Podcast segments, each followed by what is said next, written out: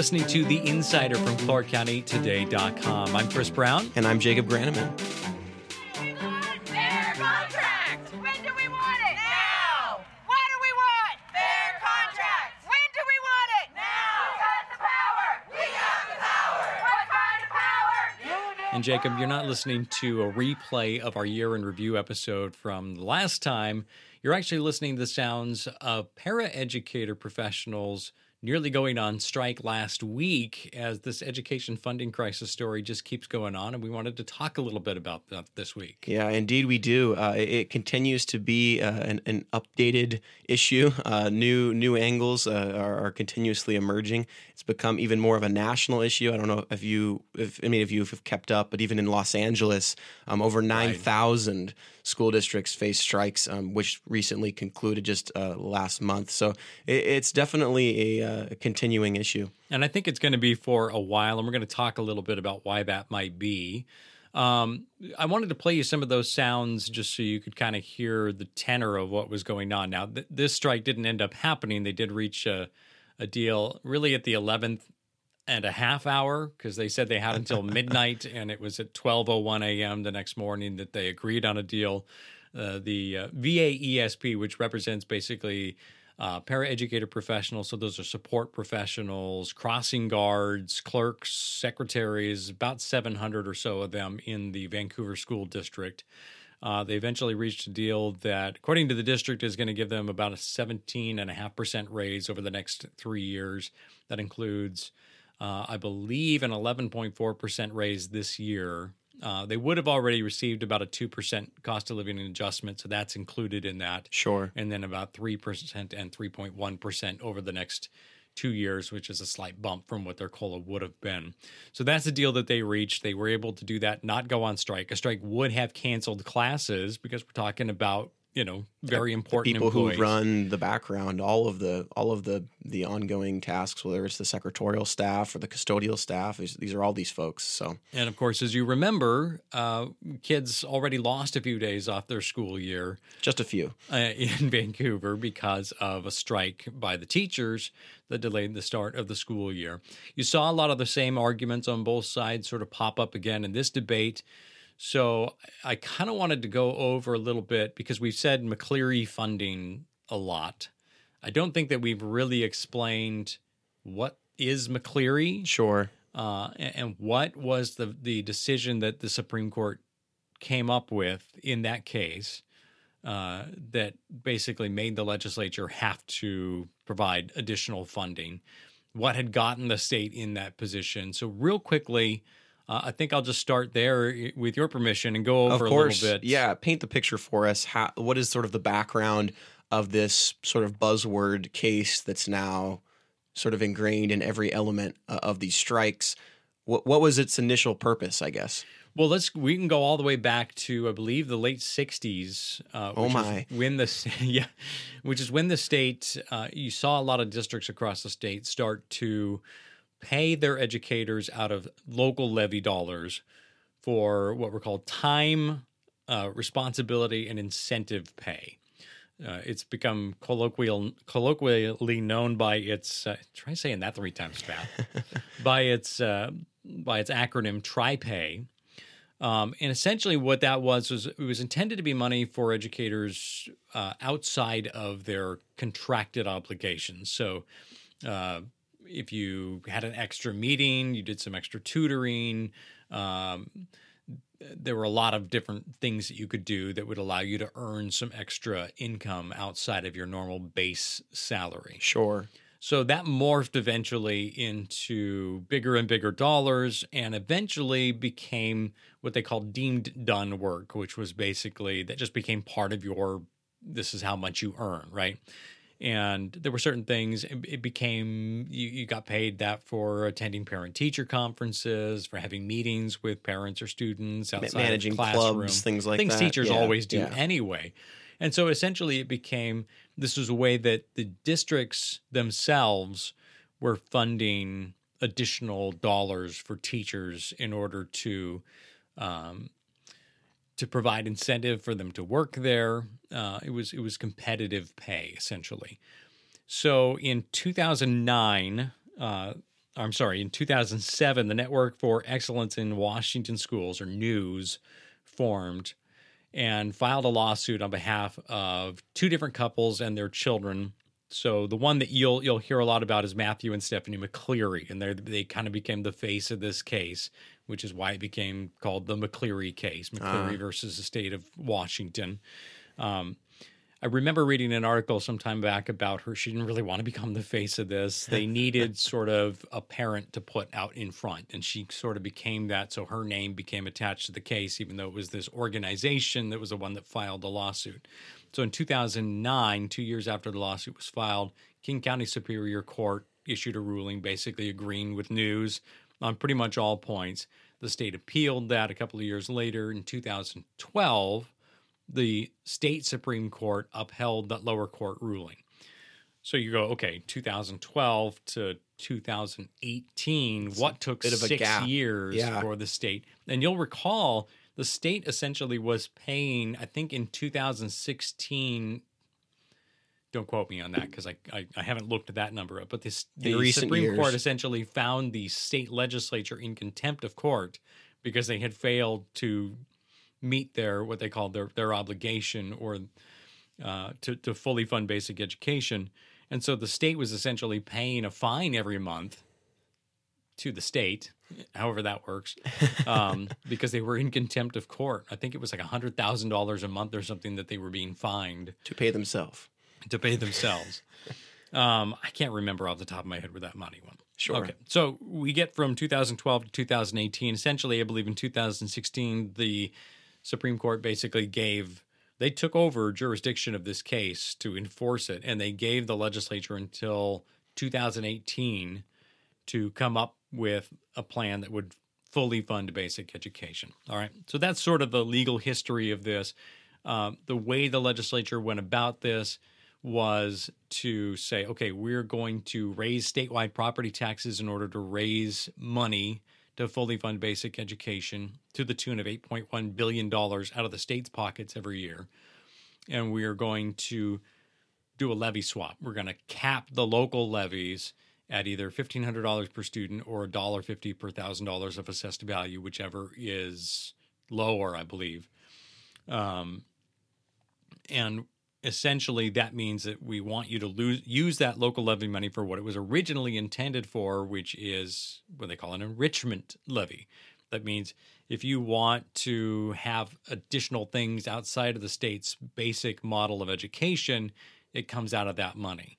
If you want to hire extra teachers, if you want to have an extra nurse, if you want to have a guidance counselor at a school, or anything that, that is not covered under the state's basic model of education, comes out of that money instead of that money going to pay Sure. additional dollars to your existing teachers. And this would only be for essentially the salaries that you just uh, listed off. This isn't. Is this for potential like developments and refurbishing of, of school grounds, or is it only for salaries? That would that would be a maintenance and operations levy or a building bond. So separate Now, levy. Levy is different from a bond, and we can get into all of that. But essentially, districts can have multiple levies. You can have a maintenance operations levy. You can have an enrichment levy, um, but there are strict rules about where that money can be spent. Now, an enrichment levy, as I said, was supposed to be meant to pay for additional programs, additional education for a district, and a lot of that money. Uh, and I mean, a lot of districts. I think uh, Battle Ground was charging three dollars and fifty cents per thousand dollars of assessed value, so they're losing two dollars for every thousand dollars of assessed value. Uh, I don't have the numbers in front of me. If you go back and look at our stories at ClarkCountyToday.com, we've gone through all. I spent a lot of time looking through budgets. Sure. We posted all this number, these numbers up there, but they they lost a lot of money in this levy swap. Now they gained money from the state. We'll get into in a little bit sort of the arguments about uh, how much money they got from the state, how much they were losing, and how that played into this argument. So, how does this now affect us today? What are the reasons that this case has come back to the forefront with the teacher strikes in September and August, and now the paraeducators uh, reaching this deal with this potential strike last week? So we got to get a little bit into the weeds here in terms of what the arguments were back and forth, and you know, I, I think a lot of folks, if you've been paying attention to this, you, you know a lot of what the back and forth was. But essentially, you had the union saying, okay, the legislature set aside this extra billion dollars or so in one time funding for teachers' salaries. And that means that different districts got X amount. I think um, the Vancouver School District got like $24 million, Battle Ground School District got around $18 million. I could be conflating some of those numbers in my head, but roughly though. but that's roughly what they got. And so the, the unions were saying, okay, you got this money from the state. We want you to put that towards teacher salaries. All of it, every dollar. That's what it was meant for. It was earmarked for salaries. The districts were saying, yeah, technically that's true, but you have to recall that we got this money. We're also losing a lot of this money. It was difficult for some folks to see because that levy cap, while the, the funding came down last year, the additional funding, the levy cap didn't hit until the beginning of this year. So ah. that meant in the 2017 2018, I'm sorry, the 2018 2019 budgets, you saw extra money coming in, but you didn't see this other money going out. You had this one time influx of cash from the state the districts got. And the districts were saying, you have to be aware that starting next year, we're going to be losing a lot of our local dollars that we've been using to fund teachers. And so they were saying simple math take what the state is giving us, take out what we're losing next year in local levy dollars, and the what remains is what we have to give the educators, right? So that was the crux of the argument back and forth between these two sides. One side is saying the state gave you this much, we want it. The other side is saying, yeah, the state giveth, but the state taketh away. Hmm. And here's what we have left over. That's what we're going to give you. And that take comes from the levy caps that you mentioned earlier. Right. correct? Okay. Right. And so, but you, you couldn't really see that because it didn't play into the budgets that you had available at the time. It the wasn't hadn't put together directly the in- 2019 2020 In the budgets yet. forefront of of the McCleary buzz, it wasn't, you know, Yeah. directly connected to that. I mean, there, there weren't hard numbers out there to show this, and so, and then you also have to remember that that there's a lot of debate going on during these about TriPay and how much of that should be cut. Um, there were some allegations that the statewide union was only reporting the total compensation increase and not reporting how much teachers were losing in TriPay and then gaining in their base pay. Um, and so it's it's a complicated issue. Believe me, I banged my head against a wall a lot on this, covering it over the summer. Um, and now we are starting to see potentially some of the fruits of this. So Vancouver School District is the only local district so far that has come out with their anticipated budget for the following year. I've talked to a couple of other districts. They're still in the middle of audits and putting all this stuff together. But Vancouver School District is saying they are $11.4 million in the hole starting this coming year. So they've begun a process of cut, cutting budgets. That means some uh, administrative support positions are going to go away. That means travel expenses are going to be cut.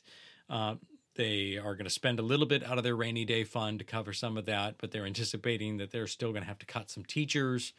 So, what you have to remember is that the state was mandated by the Supreme Court. The legislature was mandated to do two things. Number one, fully fund basic education. Number two, reduce class sizes. So, if you've fully funded basic education by giving a lot of money to these districts, and they've given this money to their teachers plus some, and now they have to go and cut teachers in order to balance their budgets, what's going to happen? it's only going to increase these class sizes. class sizes are going to go up, right? And so the other part of this, this is what will be interesting to watch over the next couple of years, because if class sizes go up as a result of districts having to tighten their belts because of what they gave teachers over the summer, then that other part of the McCleary mandate, which was to reduce class sizes, goes away. And I should mention here a part that's interest or that's important to remember. Excuse me, bumping things here. The part that's important to remember about the McCleary thing, the purpose of this lawsuit in the first place was that local levy dollars for property rich districts meant that they could spend a lot more than surrounding districts. Take, for example, uh, let's say Camas. Camas is a district that has high property values surrounding them. They have a lot of homes out there. And so when you have a $3 per $1,000 assessed value local levy, you can raise a lot more money in that local levy than, say, Battle Ground or even Washougal right next door would be a great example that doesn't have high property values, that doesn't have a lot of homes, and thus either needs to charge a much higher levy to those homeowners in order to raise money to compete with their neighboring district, or else cut programs and potentially lose teachers to that neighboring district that can afford to pay their teachers more.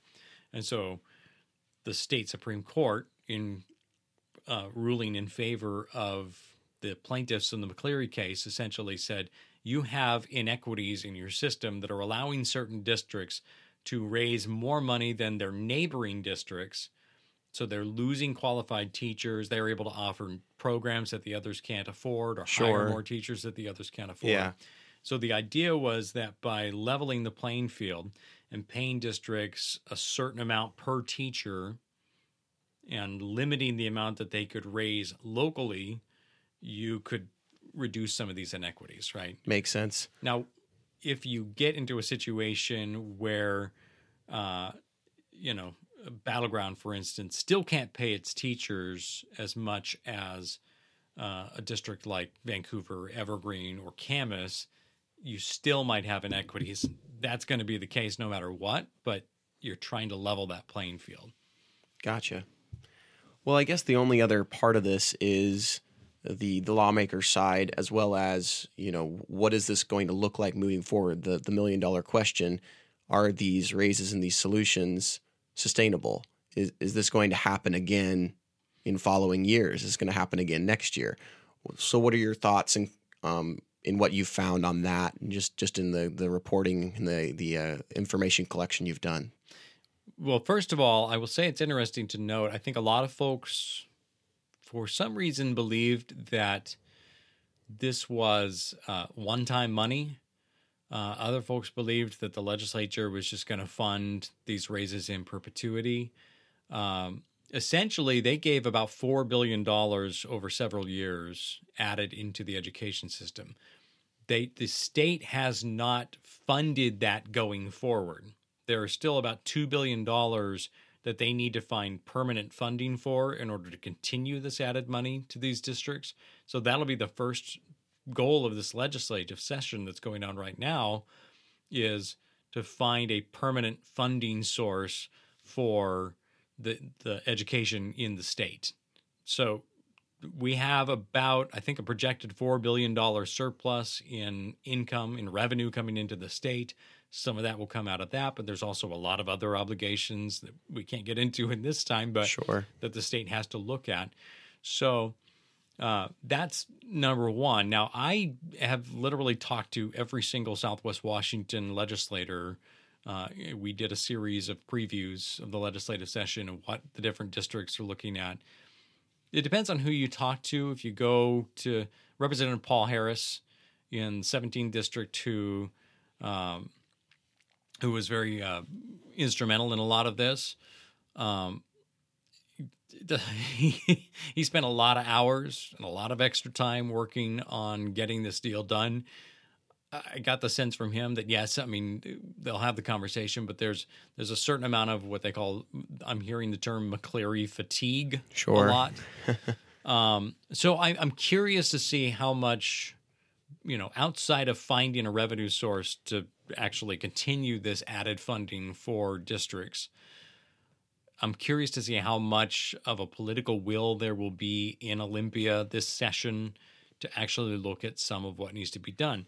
Now, some of the proposals, the governor's budget and uh, state super school superintendent Chris Reykdal's budget um, or recommended budget basically said, yeah, let's lift the local levy caps. Mm-hmm. Like, okay, we just passed this.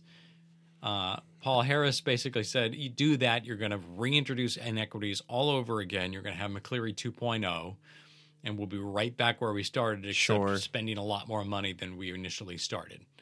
Um, because what that does is it allows certain districts to go out and and now they can raise a bunch more local money. Harvest the money in their more, and this community, whole yeah. competition starts all over again. Um, you even have districts like La Center. I've talked to Dave Holmes, the superintendent out there, who said, I mean, that, that may be an option to help us keep some of our teachers, but I don't want to take that to my voters and say, yeah, I know that you were expecting your local property taxes to go down after everybody got hit last year with the double whammy of local levies plus statewide property tax increases.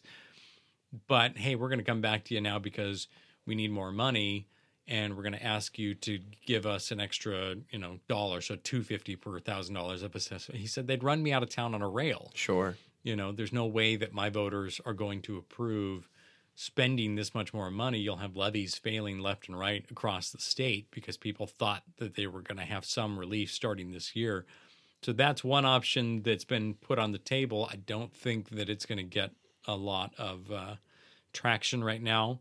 Um, Representative Monica Stonier in the 49th district was pretty instrumental in some of this educational funding. She's not on the education committee anymore, but uh, she said that there were two things that she didn't like about the legislation that ended up being passed last year. One was that it did away with the statewide salary schedule and allowed districts to set their own salary schedule. And the state instead said, we're going to fund you a base amount per teacher based on a regionalization, which said, okay, we're going to look at the cost of living around you in a certain radius, and then we're going to give you X amount of dollars per teacher. That did two things. Number one, according to her, uh, for Vancouver School District, it didn't look, it, did- the regionalization stopped at the Columbia River. It didn't look at cost of living or what teachers were making in Portland or in uh, the Reynolds School District south of the Columbia River. And so there was the, the worry that you might lose teachers to the Portland School District because they could pay more there. Sure. So she said, I, I want to revisit that and say, you know, no, no, no, this is a regionalization. If you're going to say region, you got to, it's the Portland metro area region. You've got to look at what a cost of living is in Portland too.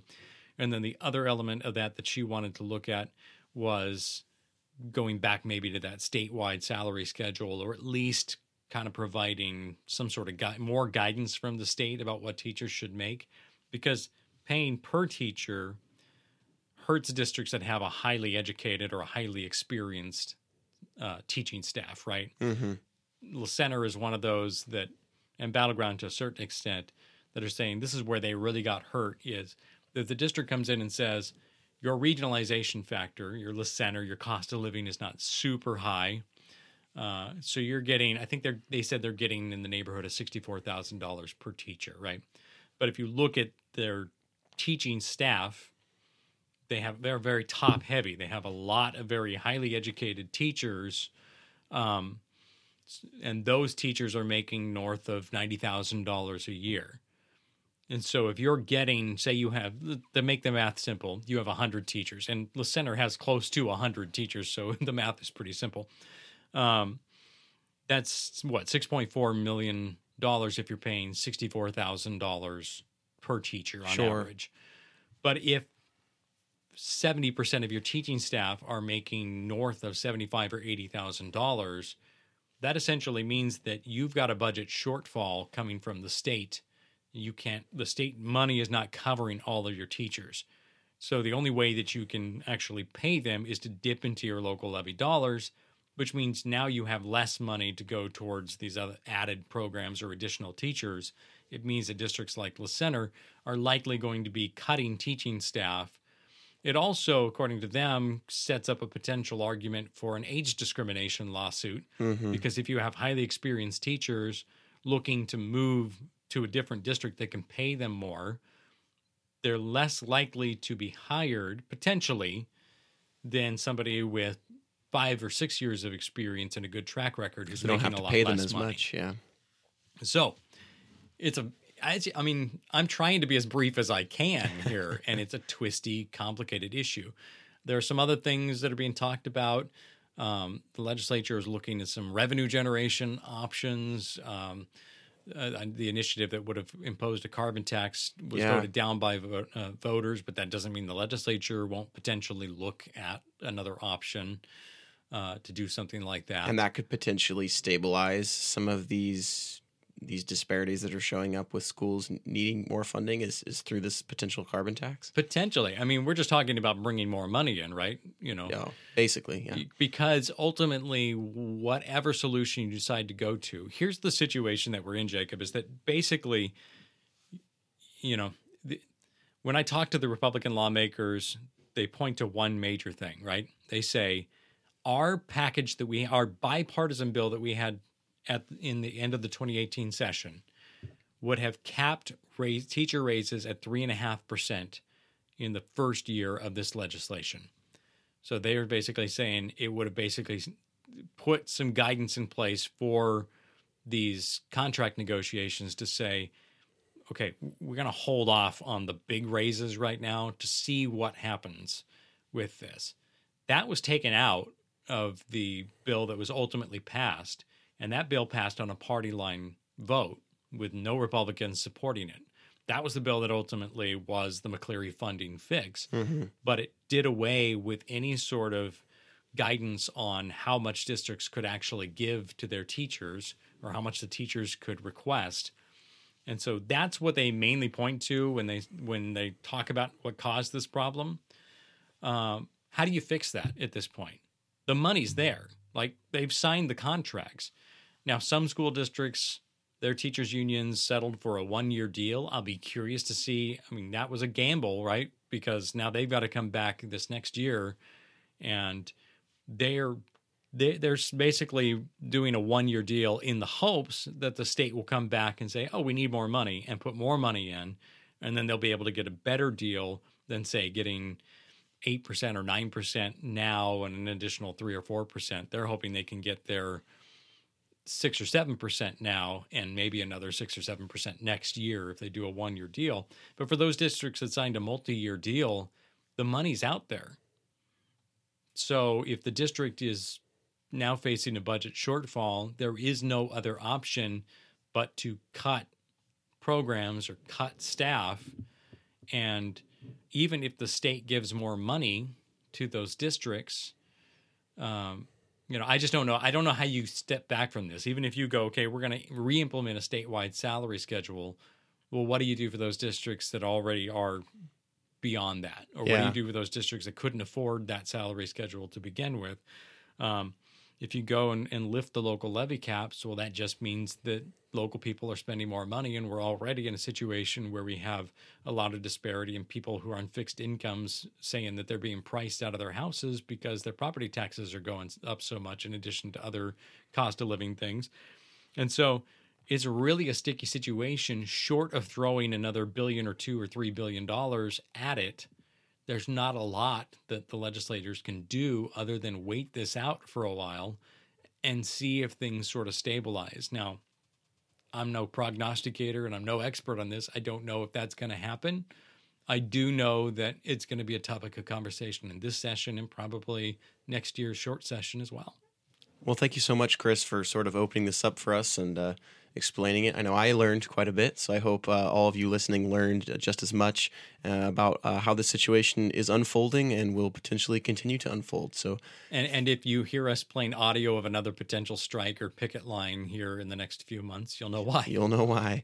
Well, thank you so much for listening. We greatly appreciate it, and we value your feedback. If you uh, enjoy this podcast or, or you have things that you think we should change, feel free to comment and, and to uh, to provide us with that information. Make sure to subscribe wherever this podcast is hosted, wherever you choose to listen to it. We are currently on Spotify, Google Play, Apple iTunes, and then obviously through SoundCloud. So, uh, thank you guys so much for listening, and we look forward to talking to you soon.